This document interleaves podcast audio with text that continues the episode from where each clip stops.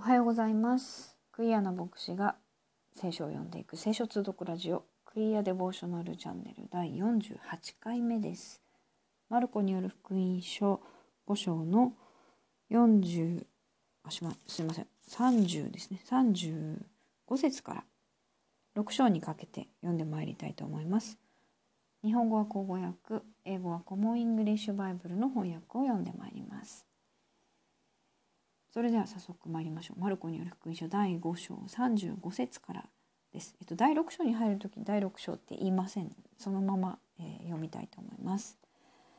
はい、では参ります。イエスがまだ話しておられるうちに、街道司の家から人々が来ていった。あなたの娘は亡くなりました。この上先生を煩わす煩わすには及びますまい。イエスはその話している言葉を聞き流して街道司に言われた。恐れることはない。ただ信じなさい。そしてペテロ、ヤコブ、ヤコブの兄弟ヨハネの他はついてくることを誰にもお許しにならなかった。彼らが街道司の家に着くと、イエスは人々が大声で泣いたり叫んだりして騒いでいるのをご覧になり、家に入って彼らに言われた。なぜ泣き騒いでいるのか。子供は死んだのではない。眠っているだけである。人々はイエスを嘲笑った。しかしイエスはみんなのものを外に出し、子供の父母と友の者たちだけを連れて、子供のいるところに入っていかれた。そして子供の手を取って、足りた組と言われた。それは、少女よ、さあ起きなさいという意味である。すると、少女はすぐに起き上がって歩き出した。12歳にもなっていたからである。彼らはたちまち非常な驚きに打たれた。イエスは誰にもこのことを知らすなと厳しく彼らに命じ、また少女に食物を与えるようにと言われた。イエスはそこを去って郷里に行かれたが、弟子たちも従っていった。そして安息日になったので、街道で教え始められた。それを聞いた多くの人々は驚いていった。この人はこれらのことをどこで習ってきたのか。またこの人の授かった知恵はどうだろう。このような力ある技がその手で行われているのはどうしてか。この人は大工ではないか。マリアの息子で、ヤコブ、ヨセ、ユダ、シモンの兄弟ではないか。またその姉妹たちもここに私たちと一緒にいるではないか。こうして彼らはイエスにつまずいた。イエスは言われた。預言者は自分の郷里、親族、家以外ではどこででも敬われないことはない。そしてそこでは力ある技を一つもすることができず、ただ少数の病人に手を置いて癒されただけであった。そして彼らの不信仰を驚き怪しまれた。それからイエスは付近の村々を巡り歩いて教えられた。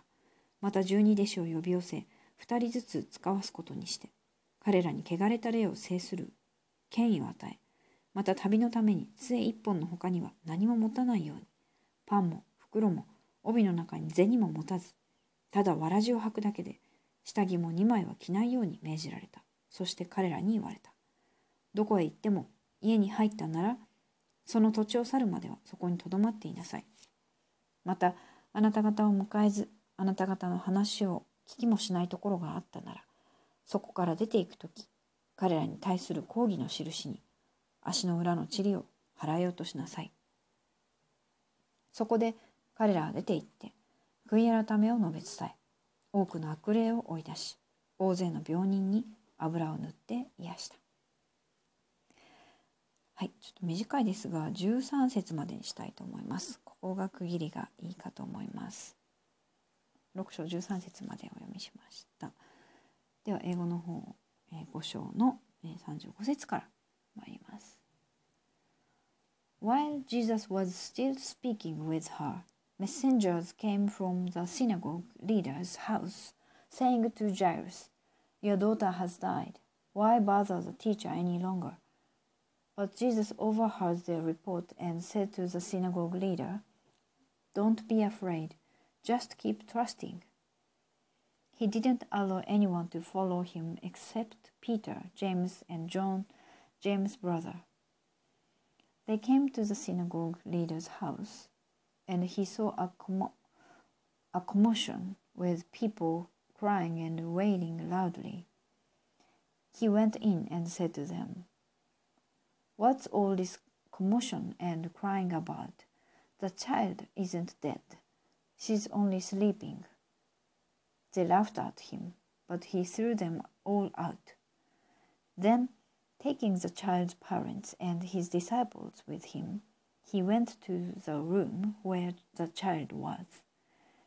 Taking her hand, he said to her, Talitha cum, which means, Young woman, get up. Suddenly, the young woman got up and began to walk around. She was twelve years old. They were shocked. He gave them strict orders that no one should know what had happened. Then he told them to give her something to eat. Jesus left that place and came to his hometown. His disciples followed him.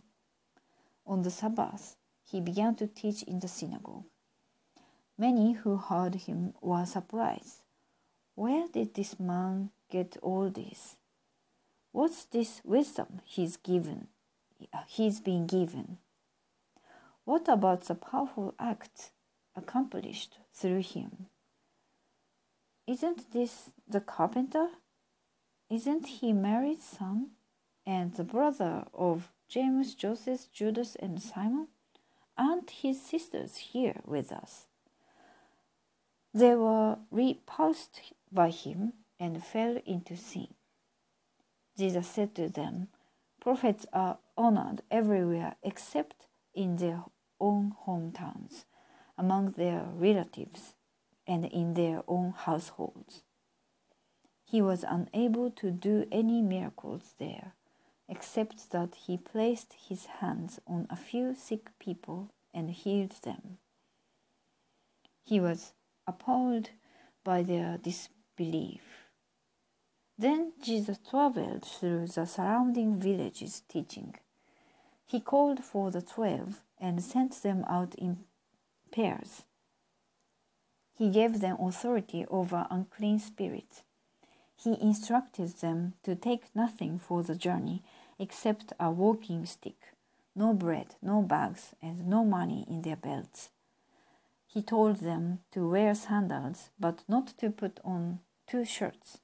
He said, Whatever house you enter, remain there until you leave that place. If a place doesn't welcome you or listen to you as you leave, shake the dust off your feet as a witness against them. So they went out and proclaimed that people should change their hearts and lives. They cast out many demons, and they anointed many sick people with olive oil and healed them. はい、13節までになります。さて、マルコによる福音書、えー、読み進めておりますが、皆さんいかがでしょうか？前回のレギオンのところでですね、えー、私が、えー、最近最近でもないか少し前に、えー、ある説教者の方が、えー、なさった解釈というか説教の内容が、えー、かったなと思い出されました。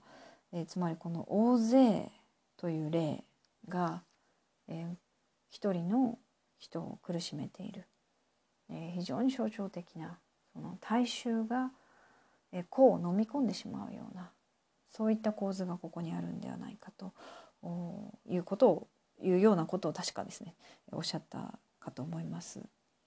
レギオンっていうタイトルのあの私が前に見ていた、えー、シリーズドラマのシリーズがあるんですけども非常にそれも映像が大変怖くてですねえー、その怖いけどまあ面白かったですが、まあ、ちょっとシーズン2になってあんまり面白くなくなって読、ま、あの見なくなりましたけれども。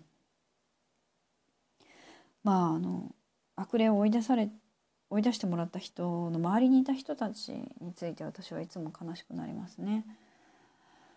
あのレギオンに疲れていた人がまあ疲れなくなった時にその人について喜んだりとかその人のことを大事に思うんじゃなくて豚について心配してる人たちの様子が、いつも悲しいなと思ったりします。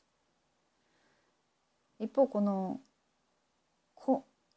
個人、まあ、一人の女性として、まあ、病気の女性が勇気を出してイエス様のところに来て触って癒されてそして自分の真実を英語で言うと「The whole truth」を話した場面っていうのは非常にあの勇気づけられます。それから今日は、えー、この少女が生き返るところでしたけれども少し前の福音と世界の特集でこの死と死者と聖者の境界線について書いておられたこの箇所に基づいて書いておられた方がおりこの記事も面白かったんでもしよかったら皆さん調べてみてください。えー、大工ではないかと言われたイエス様のところも今日出てきましたね。えー、イエス様はまあねあのサラブレッドじゃなくて大工だったわけですね。それでも非常に何、えー、て言うんでしょうか、うん、人を癒し教ええー、回っていったそういう方でした。さてでは今日はこの辺にしたいと思います。今日も聞いていただきありがとうございました。また次回お会いしましょう。